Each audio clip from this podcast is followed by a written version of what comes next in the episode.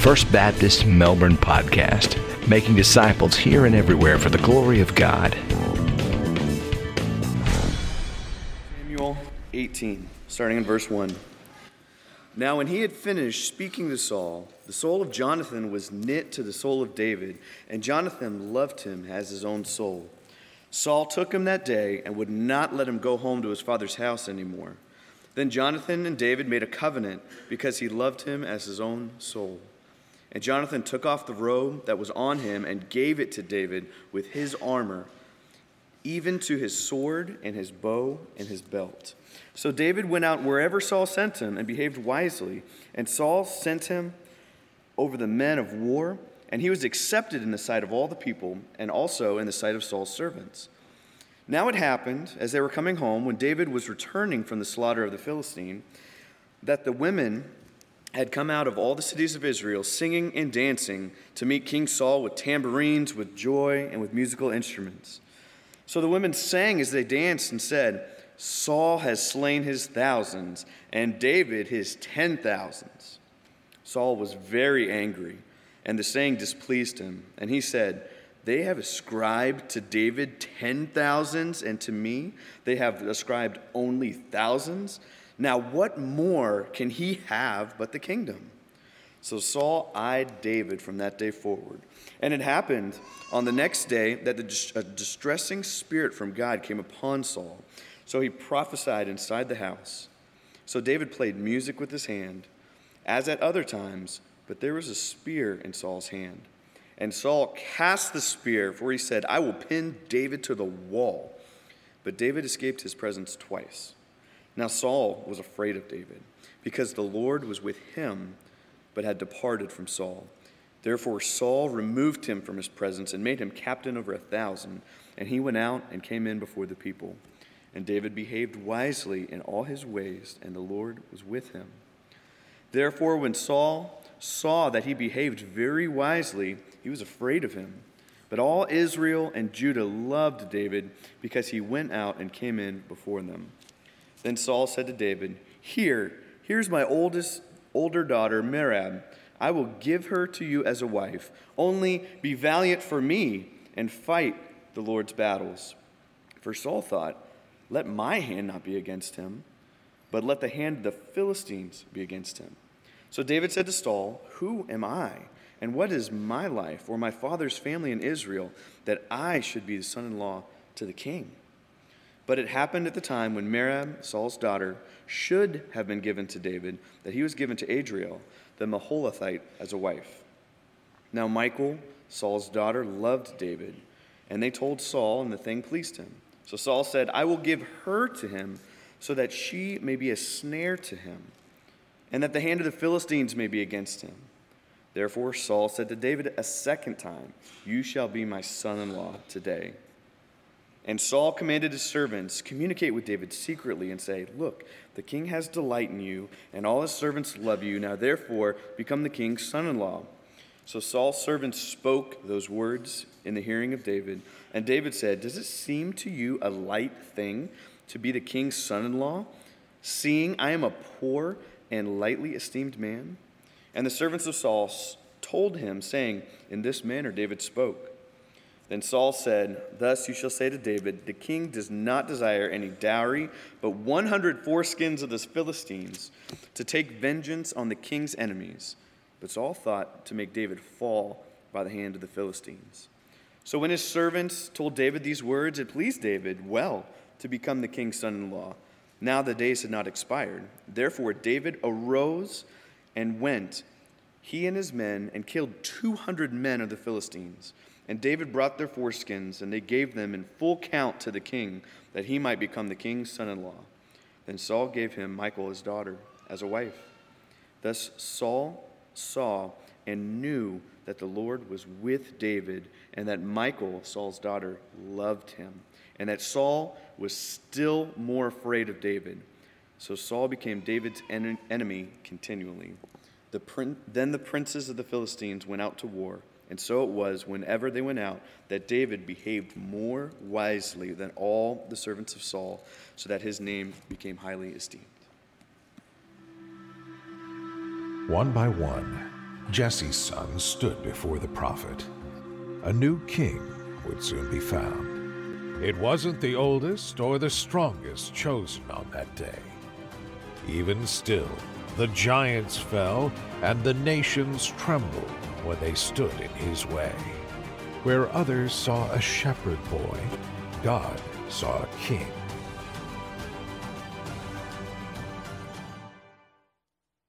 Let's pray together. Father, we bow before you. We thank you for your word today. Father, we thank you for your grace in our lives. Father, we thank you for the joy of our salvation we have because of your Son Jesus and all that he has done for us.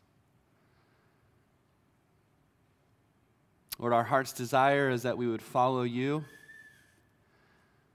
that we would live lives that would please you, that we would live lives of faith, that we would grow to be more like your Son Jesus. And so, Father, we pray you would use your word in our lives in that way and to that end. Even now, we ask it in the name of Jesus. Amen. Eggnog.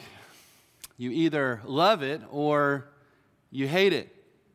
Now, it may seem a little weird to be talking about eggnog in the dead of summer since it is a holiday beverage, but the kids, especially in this room, might be interested to know that a little over a week ago, on June 25th, we passed the halfway mark.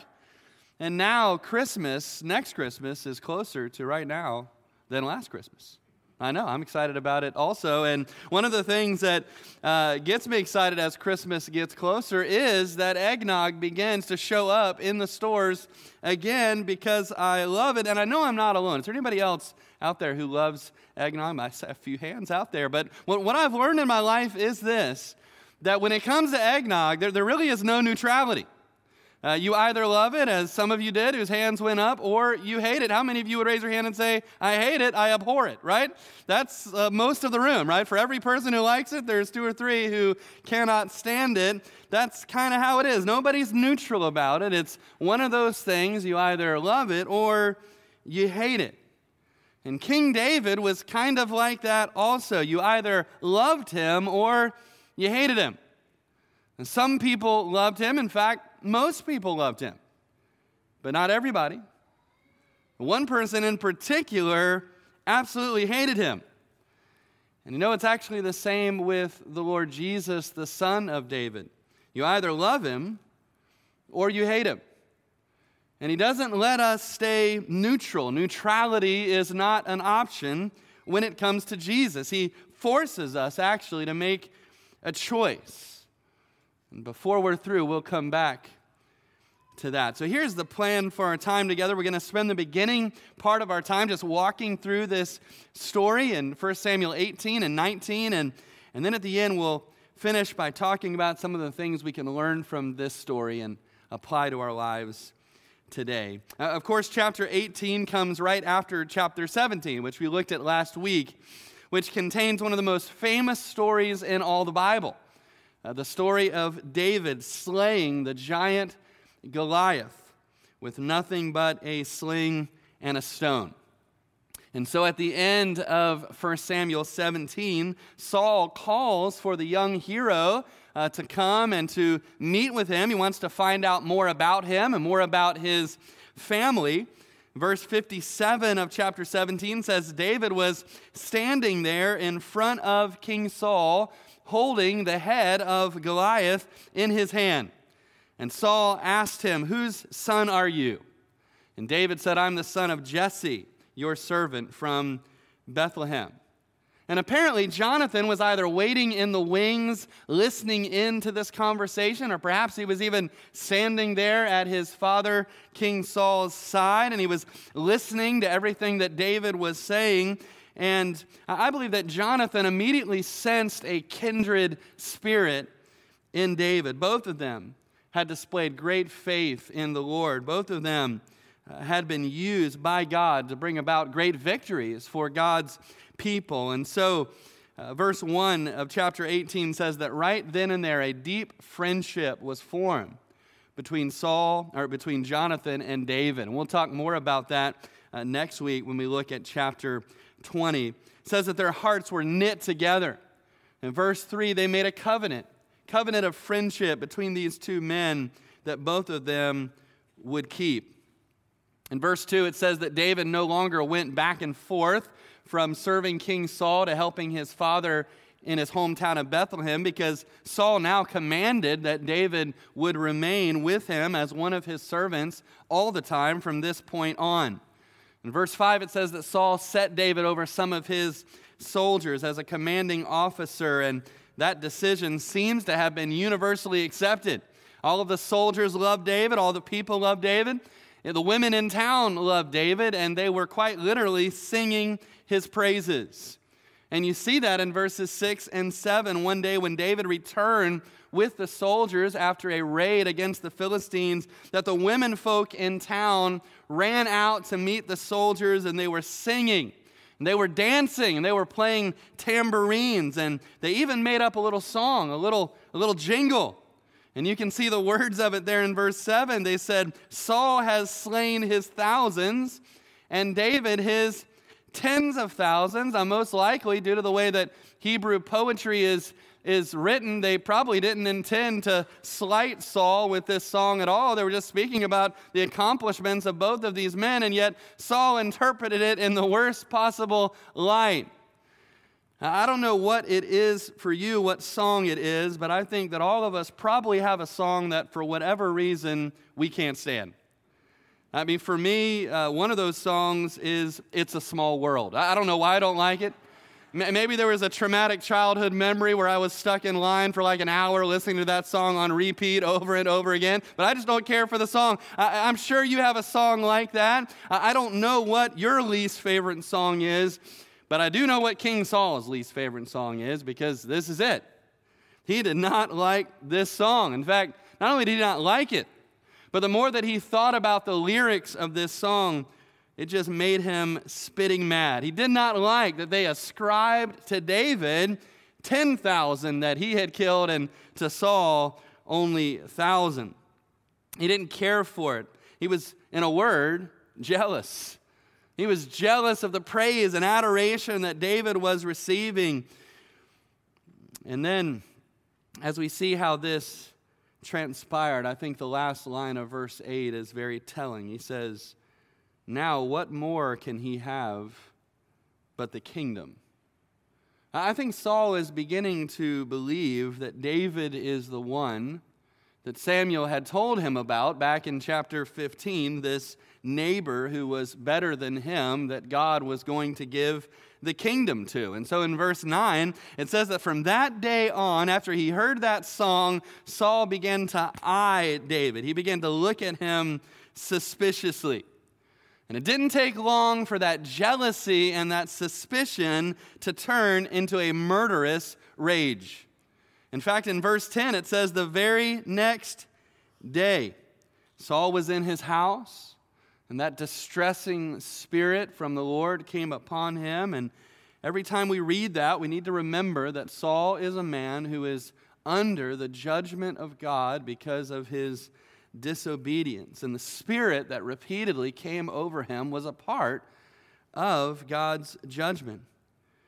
And so this spirit was upon him. He was in one of his moods, as they probably said. And so they went and got David to come and play the harp for him, to try to calm him down, as David used to be able to do. The problem now was that David himself was the biggest source of Saul's agitation. And so maybe as Saul was sitting there watching David strum his harp, the words of that song came into his mind. David has slain his tens of thousands. Saul has only slain his thousands. And he said, Well, I'm going to slay one more right now. And so he takes up his spear and he tries to pin David to the wall. But David escaped. And it actually says in this text that this happened two times. And then it happens a third time in chapter 19. Now, maybe at this point, David uh, does not think that Saul is really trying to kill him. Maybe he just thinks Saul is in one of his moods. And when he gets like that, he has no control over what he's doing when he's in that state of mind. But God's word lets us in on what was really going on in Saul's heart. And he was trying to kill David. He was trying to kill David because he was jealous of David. Verse 12 says he was afraid of David. Fear and jealousy are close cousins. He was afraid of David because he knew the Lord was with David, and he knew the Lord had left him.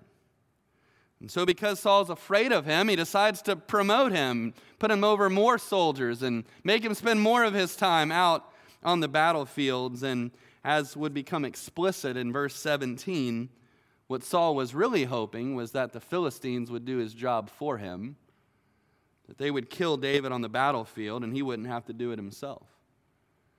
And as sad as it is that Saul used that tactic to use his enemies to try to get rid of someone, it's even more sad that David does the same thing years later when he tries to get rid of Uriah to cover up his sin. But here in verses 14 through 16, it says that at this time David was wise in everything that he did.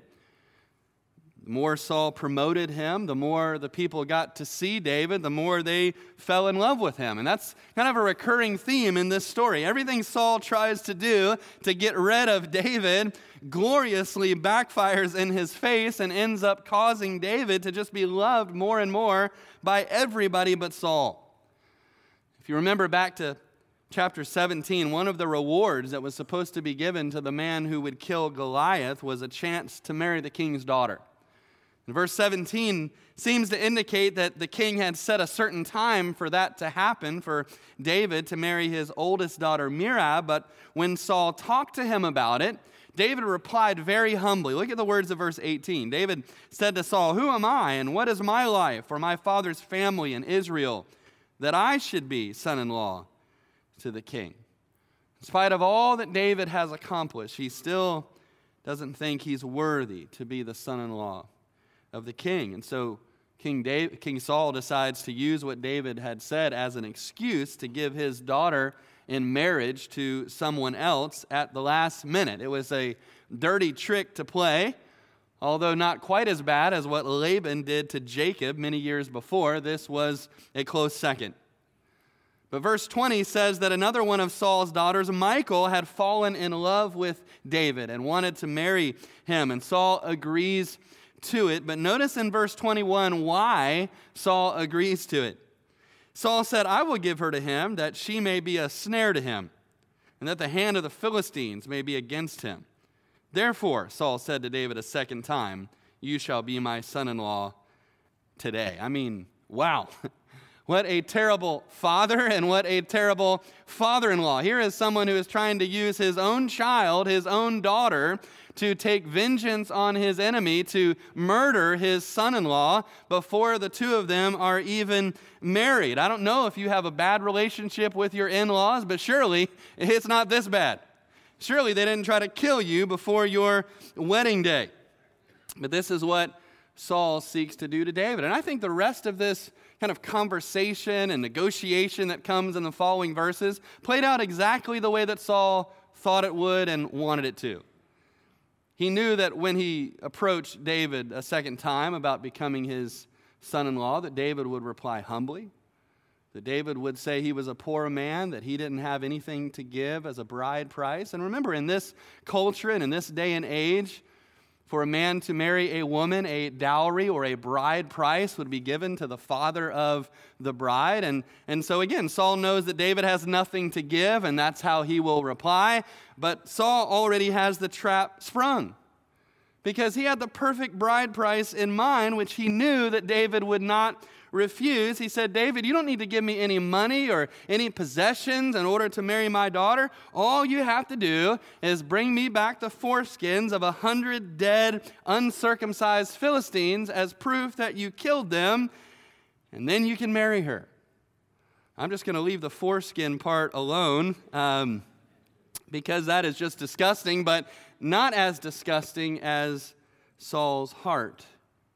Because again, what is he trying to do? He's trying to use the Philistines to murder his own servant. Like everything else Saul tries to do, this backfires also because David, always the overachiever, comes back not with a 100, but with 200 foreskins. Verse 27 says someone had the job of counting them. That's pretty much the grossest job I've ever heard of. And so Saul had no choice but to give Michal to David as his wife. And at this point, Saul really starts to lose it. He is overcome with envy of David. He knows that his daughter Michal loves him. He knows that the people love him. He knows that the Lord loves him and the Lord was with him, and he just couldn't stand it anymore. So, verse 29, it says that now Saul became David's enemy, not off and on, not just when the wrong mood struck him, but continually, all the time, from this day on. And you see, up until now, Saul's attempts to kill David had been secret. Nobody knew what was going on in Saul's heart, nobody knew his real intentions. But in chapter 19, in a high level cabinet meeting, Saul lets his servants know, and he lets his son Jonathan know how he really felt about David. Look at chapter 19, verse 1. It says, Now Saul spoke to Jonathan his son and to all his servants that they should kill David. But Jonathan, Saul's son, delighted greatly in David. All right, so at this point, there's no hiding it. He's literally ordering his servants to put David to death. He's putting a, a price on his head. And in the rest of chapter 19, there are no less than four attempts upon David's life by King Saul, and four separate ways that David's life is spared and saved by the Lord. First off, in verses 2 through 7, David's life is saved by diplomacy. By diplomacy. It is no accident that Jonathan, who is a loyal, committed friend to David, is right there to hear what Saul intends to do. And so Jonathan warns David, and then he intercedes for David with his father Saul. Look at verses 2 through 7 with me. It says So Jonathan told David, saying, My father Saul seeks to kill you. Therefore, please be on your guard until morning and stay in a secret place and hide. And I will go out and stand beside my father in the field where you are, and I will speak with my father about you, and then what I observe I will tell you. Thus Jonathan spoke well of David to Saul his father, and said to him, Let not the king sin against his servant, against David, because he's not sinned against you, because his works have been very good towards you. For he took his life in his hand and killed the Philistine, and the Lord brought about a great deliverance for all Israel. You saw it and rejoiced. Why then will you sin against innocent blood to kill David without a cause? So Saul heeded the voice of Jonathan, and Saul swore, As the Lord lives, he shall not be killed. Then Jonathan called David, and Jonathan told him all these things. So Jonathan brought David to Saul, and he was in his presence as in times past. And you can tell that Jonathan had thought through what he would say to his father, what was most likely to strike the right place in his heart. And so he speaks calmly with him, he speaks rationally with him, and he takes his father back all the way to what we read about in chapter 17, where David had killed Goliath, and how Saul rejoiced when that happened because he was the enemy of Saul, he was the enemy of, of the people of God. And he says, Listen, you would be sinning against the Lord to kill David. He's done nothing but good to you, he's done nothing but serve you, and, and you would be taking innocent blood. And the implication is uh, you would be bringing judgment down not only upon yourself, but upon the whole nation of Israel if you were to kill someone without a cause. And for the time being, at least, Saul was affected by what Jonathan had said, and he pledges not to kill David, but Saul was so unstable by this time that his pledge didn't last long. It only lasted until the next time he had a spear in his hand. And so look at verses 8 through 10. It says, And there was war again. And David went out and fought with the Philistines and struck them with a mighty blow. And they fled from him. Now the distressing spirit from the Lord came upon Saul as he sat in his house with his spear in his hand. David was playing music with his hand. And Saul sought to pin David to the wall with a spear, but he slipped away from Saul's presence and he drove the spear into the wall. So David fled and escaped that night. So the first time, David was saved through diplomacy. The second time, David was saved by dodging. Verse 8 says that war flared up again, and once again, David was victorious in battle. And if Saul was in his right mind, he would have celebrated that. Would have celebrated that one of his own servants was being used by God to defeat his enemies and to rescue his own people. But Saul is not in his right mind. And the more David succeeds, the more it infuriates Saul. And so, again, we read about this familiar scene in Saul's house. He's upset. They go and get David. I'm not sure why they keep going to get David at this time, but they do. And David plays the harp, and once again, the spear is in Saul's hand. It seems as though there would have been a safer place to keep it, but that's where it was. And so, for the third time, Saul tries to play pin the tail on David, and he throws the spear at him, and again, David evades it and Saul misses again, and verse 10 says that David fled and escaped. Fled and escaped. From this time on in David's life, fleeing is all that David would do as long as Saul is still alive. In verse 11, we find out that David tries to escape to his own house. But even that was not a safe place for him to be because Saul sent people after him. Look at that, verses 11 through 17. Saul also sent messengers to David's house to watch him and to kill him in the morning. And Michal, David's wife, told him, saying, If you do not save your life tonight, tomorrow you will be killed. So Michal let David down through a window, and he went and fled and escaped. And Michal took an image, a, a god, a household god, and laid it in the bed, and put a cover of goat's hair for his head and covered it with clothes. So when Saul sent messengers to take David, she said, He is sick.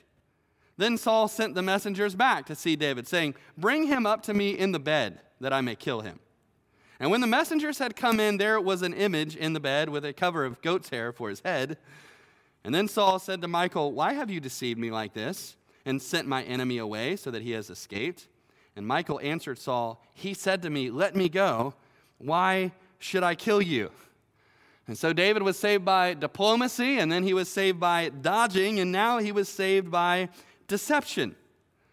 Apparently, Michal saw her father's men staking out the house, and so she sides with her husband over her father and warns him. And now notice, this is two times in this story that Saul's attempts to kill David have, have been undone by his own children. First by his son Jonathan, and now by his daughter Michal. And so Michal convinces David to escape out a window. And then she comes up with a plan to buy David some more time to get away. And so she takes an image. Again, it's a word for a large household god or idol. Apparently, this one was big enough to look like a six foot tall person laying down in the bed. Now, this raises a pretty obvious question. What in the world is David doing with a six foot tall idol in his house in the first place. Maybe it was Michal's. Maybe it was a wedding present from one of their idol worshiping friends. But I can't imagine that David, who loved the Lord like he did, put this idol on his gift registry at Bed Bath and Beyond. But nonetheless, here it is in his house. And Michal uses it. She dresses it up, she puts it in the bed, probably with covers over it. And then she puts a little goat hair on the head of the statue to make it look like David's hair. And when Saul's servants come to kill David, they peek in the room, and Michal shoos them away and says, He's just not feeling well. He's not sick. Why don't you come back at a better time? And I don't know if it's just because I'm a child of the 80s or what, but, but this whole scene, it just reminds me of this if you've ever, if you've ever seen this.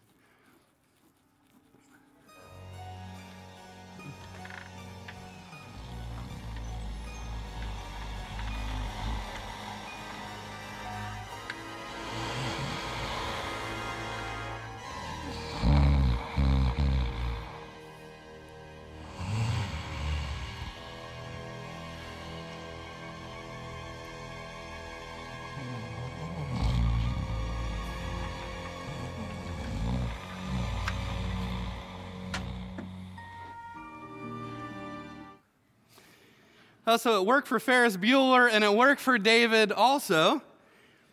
And this stall tactic allowed enough time for David to get away.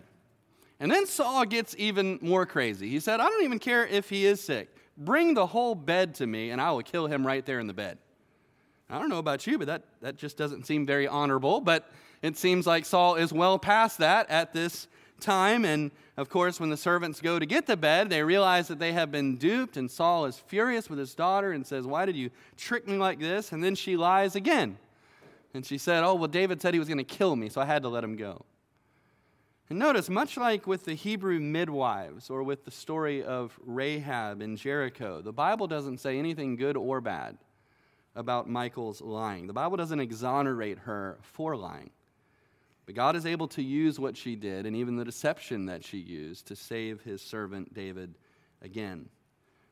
In verse 18, David decides he can't stay where Saul is anymore, and so he runs off to the prophet Samuel in Ramah. But even there, Saul comes after him. Let's read verse 18 to the end of the chapter. David fled and escaped and went to Samuel at Ramah and told him all that Saul had done to him. And he and Samuel went and stayed in Naioth. Now it was told Saul, saying, Take note, David is in Naioth and Ramah. Then Saul sent messengers to take David. And when they saw the group of prophets prophesying, and Samuel standing as leader over them, the Spirit of God came upon the messengers of Saul, and they also prophesied. And when Saul was told, he sent other messengers, and they prophesied likewise. And then Saul sent messengers again the third time, and they prophesied also. And then he also went to Ramah and came to the great well that is in Sechu, and he asked and said, Where are Samuel and David? Someone said, Indeed, they are at Naioth in Ramah. And so he went there to Naioth and Ramah, and then the Spirit of God was upon him also. And he went on and prophesied until he came to Naioth and Ramah. And he also stripped off his clothes and prophesied before Samuel in like manner, and lay down naked all that day and all that night. And therefore they say, Is Saul also among the prophet. So, so far, God has saved David through diplomacy, through dodging, through deception, and finally through just a straight up divine takedown. And this is a pretty comical scene. As, as, three times in a row, Saul sends these groups of servants to go and take David or to kill him right there. And every time they get there, they are swept up in the euphoria of the worship service that is going on between Samuel and this group of prophets in residence that are training with him. And every time they get close enough, the Spirit of God comes on them. They forget why they came in the first place, and they just start speaking the words of God. And then Saul sends a second group and a third group. And, and then Saul says, probably he said something to himself like, if you want something done, you just have to do it yourself, right?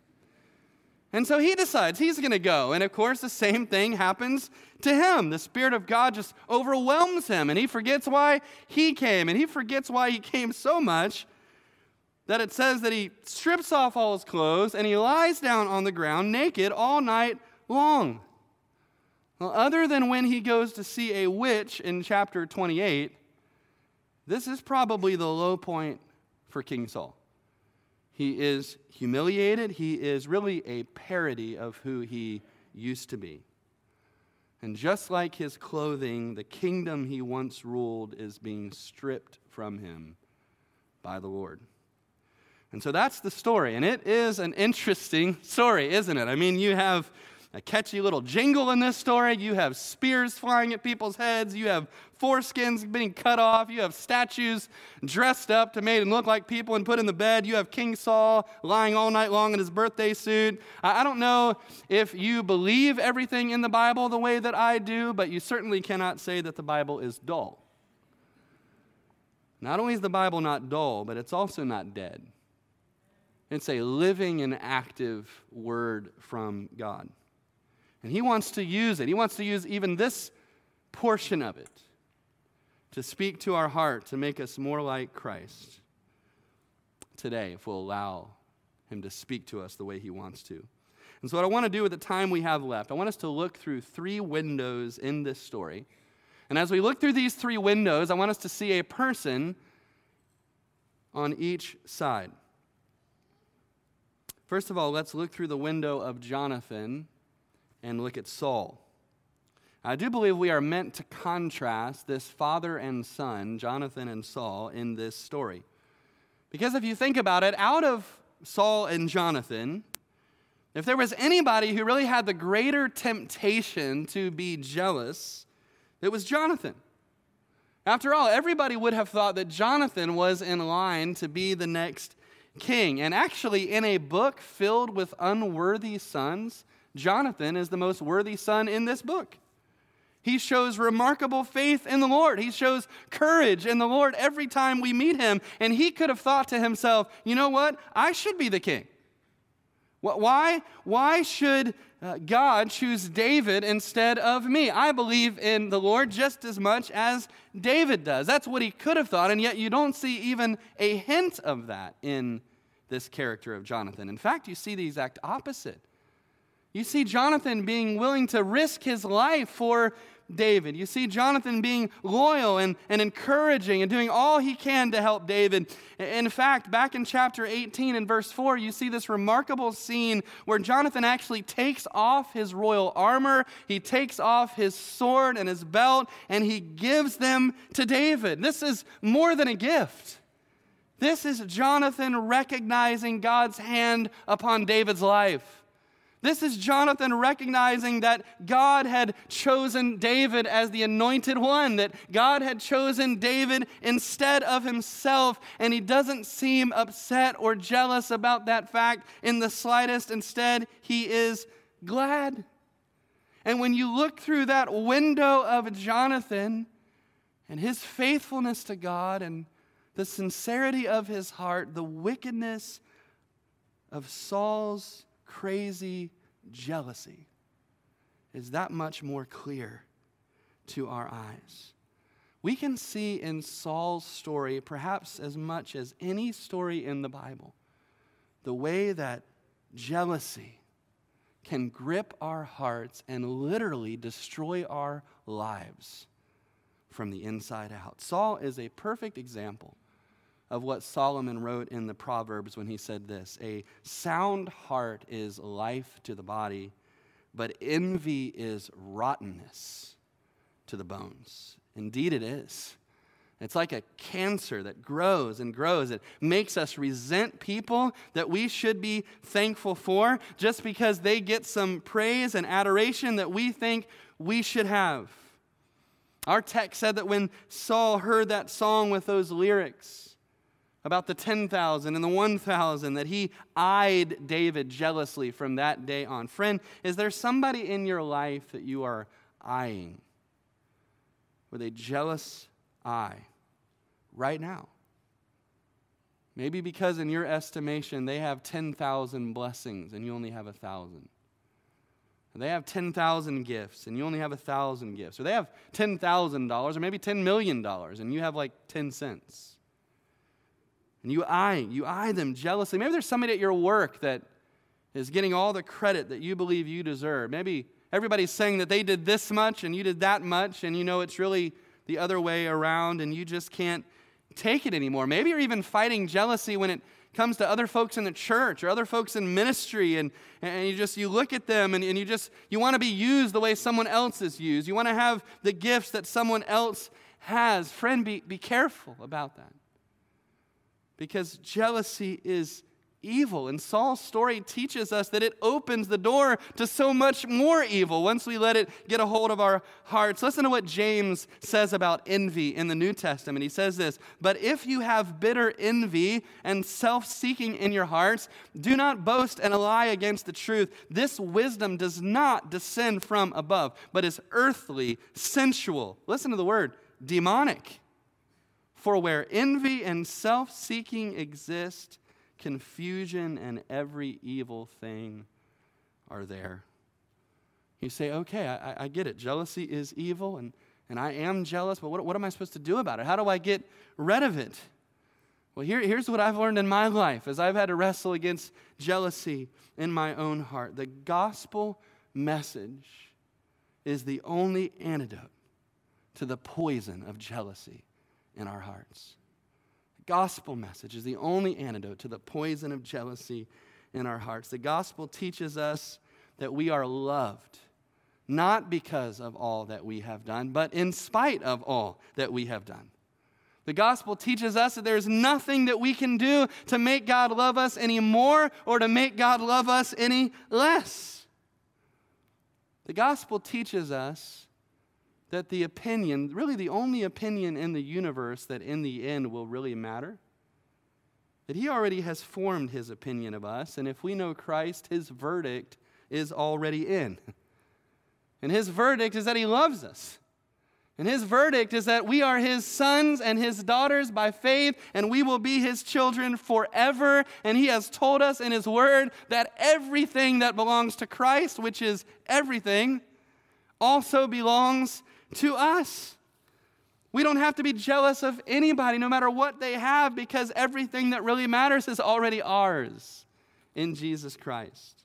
And we need to think more about that truth. We need to think about how deeply loved we are by God. As the song says, we are fully known and loved by Him. And that truth has the power to eradicate the poison of envy in our hearts if we will let it. Here's a second window we need to look through in this story. We need to look through the window of David and see Jesus. Every story in the Bible is designed to point us to Jesus. And in many cases, the character of David gives us a picture of his greater descendant, the son of David, Jesus Christ. And there are really so many echoes of Jesus in this story, more than we have time to talk about. Throughout this story, we read about David's wisdom, how he was wise in everything that he did. Of course, the New Testament teaches us that Jesus was and is the wisdom of God made flesh. Throughout this story, we read about David's humility, how, in spite of all that he had done, all that he had accomplished, he still didn't think too much of himself. He carried himself with humility, even in the way he interacted with a crazy king. And yet, there's no greater example of humility in the Bible than the Lord Jesus, who humbled himself to leave the throne of heaven and to come to earth and take on flesh and die on a cross for us. But as we look through this window of this particular part of David's life, where there's all these attempts being made upon David's life, we can also see Jesus in several additional ways. Just like in David's story, God protected Jesus from harm until his hour had come. There are many times in Jesus' life where it seemed like he was in danger, and yet until the time came, until the hour came for Jesus to die on the cross, which of course was the reason why he came, God the Father protected Jesus from all harm.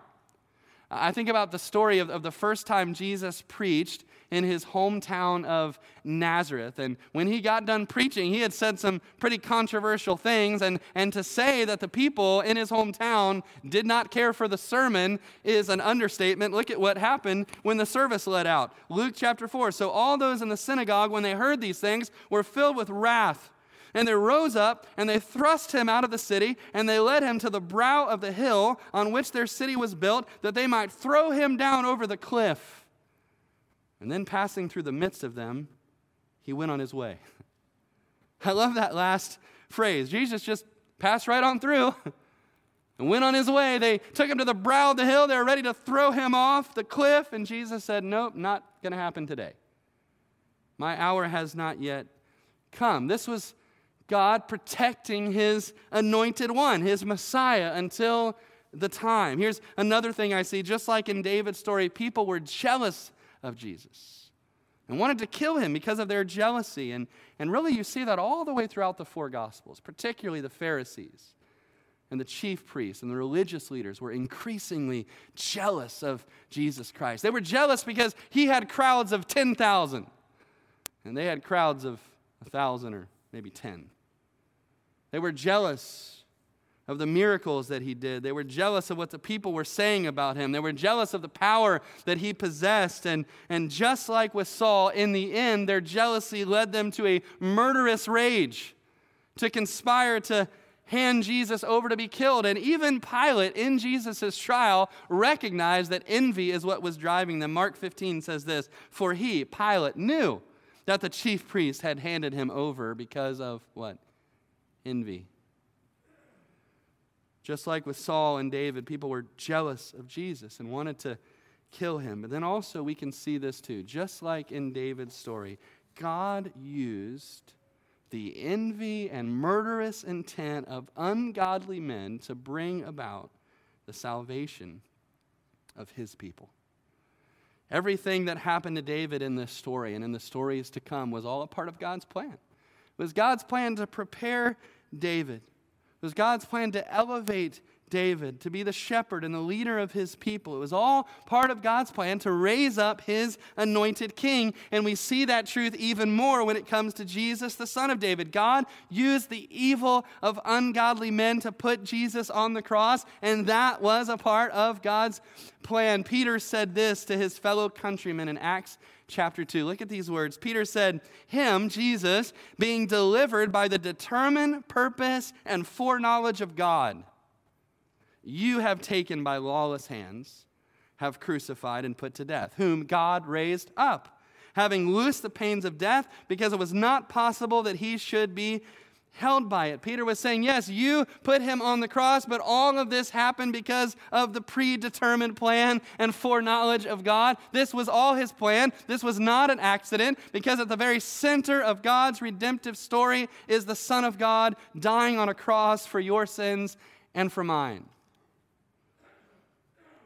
We've looked through the window of Jonathan to see Saul. We've looked through the window of David to see Jesus. But finally, we just need to look through the window of God's Word and see ourselves. I said at the beginning that Jesus does not allow us to be neutral. It's kind of like eggnog when it comes to that. We either love it or we hate it. We either love Jesus or, or we hate him. We either follow him or we walk away from him. We either become God's child by faith or we remain God's enemy in our stubborn, stubborn rebellion. What will we choose? And each of us has to make that choice. And so much of this passage is about the different reactions that people have to David. And remember who David was. He was the one God had anointed king. The Hebrew word for the anointed one is the word Messiah, the Greek word Christ. So David was the Christ with a lowercase c for the people of God in his lifetime. And we can see in the way that they respond to their Messiah with a lowercase m a picture of the way we today can choose to respond to our ultimate Messiah, the Lord Jesus Christ. And really, I think Saul and Jonathan give us the two main ways that we can respond to Jesus, the Christ. I don't know if you noticed that our story started and ended with people taking off their clothes. Right? It started with Jonathan voluntarily taking off his robes that symbolized his claim to the throne and giving them to David because he knew that David was the true king that God had chosen. Then we go to the end of the story, and we see Saul, who has been totally stopped in his tracks by the power of God, and he's in such a frenzied state that he strips off his clothes and he lies naked all night long. And in that, we see a picture of God stripping the kingdom away from Saul and giving it to David just like he promised. One way or another in this story, David was going to be king. He was God's anointed one. And people could either humbly acknowledge that, like Jonathan did, or they could rail against it with all of their might and end up humiliated and defeated, like Saul did. And friend, here is the truth Jesus is the anointed king, He is the Christ, He is the Messiah. And one day he will return and he will rule and he will reign forever and ever. And this is actually going to happen no matter what we do. And this is going to happen no matter what you choose or what I choose. This is just a fact of the universe. This is a truth to build our life on that Jesus is the Christ. But right now, because God loves us, He's giving us an opportunity to respond to the Christ. And instead of responding to him the way that Saul did with stubbornness and with rebellion and just railing against it and saying, No, I'm going to be my own God. I'm going to be my own king. I'm not going to let my kingdom be taken away from me and given to anybody else. Instead, God is giving us in his grace an opportunity to do what Jonathan did to take off the robes that signify our clinging to our rights to be the king of our life and to give them to Jesus, who is the rightful king, who is the true Messiah. and to bow down at his feet. Friend, won't you turn to Jesus? Won't you surrender your life to the King? Let's pray together. Father, I pray right now for anyone in this room who has not yet taken that step to surrender to the King. That, Father, in your grace and in your mercy, that right now you would draw them to that place of brokenness. Father, we all have to get to that point where we look down and we're stripped of all of our pretension, all of our rationalizations. Father, we look down and we just we see ourselves as the sinful people that we are before you. That every one of us has lived as rebels against your word, against your anointed king. Father, may we see the evil of that. May we see our sin for how great it really is in your sight. And Father, may that draw us to the cross where we see that our sin was paid for. Where we see that you loved us so much that our anointed King suffered and died in our place so that we could be forgiven. God, what grace, what love you have showed us. Father, may nothing keep us from your King today. I pray in Jesus' name. Amen.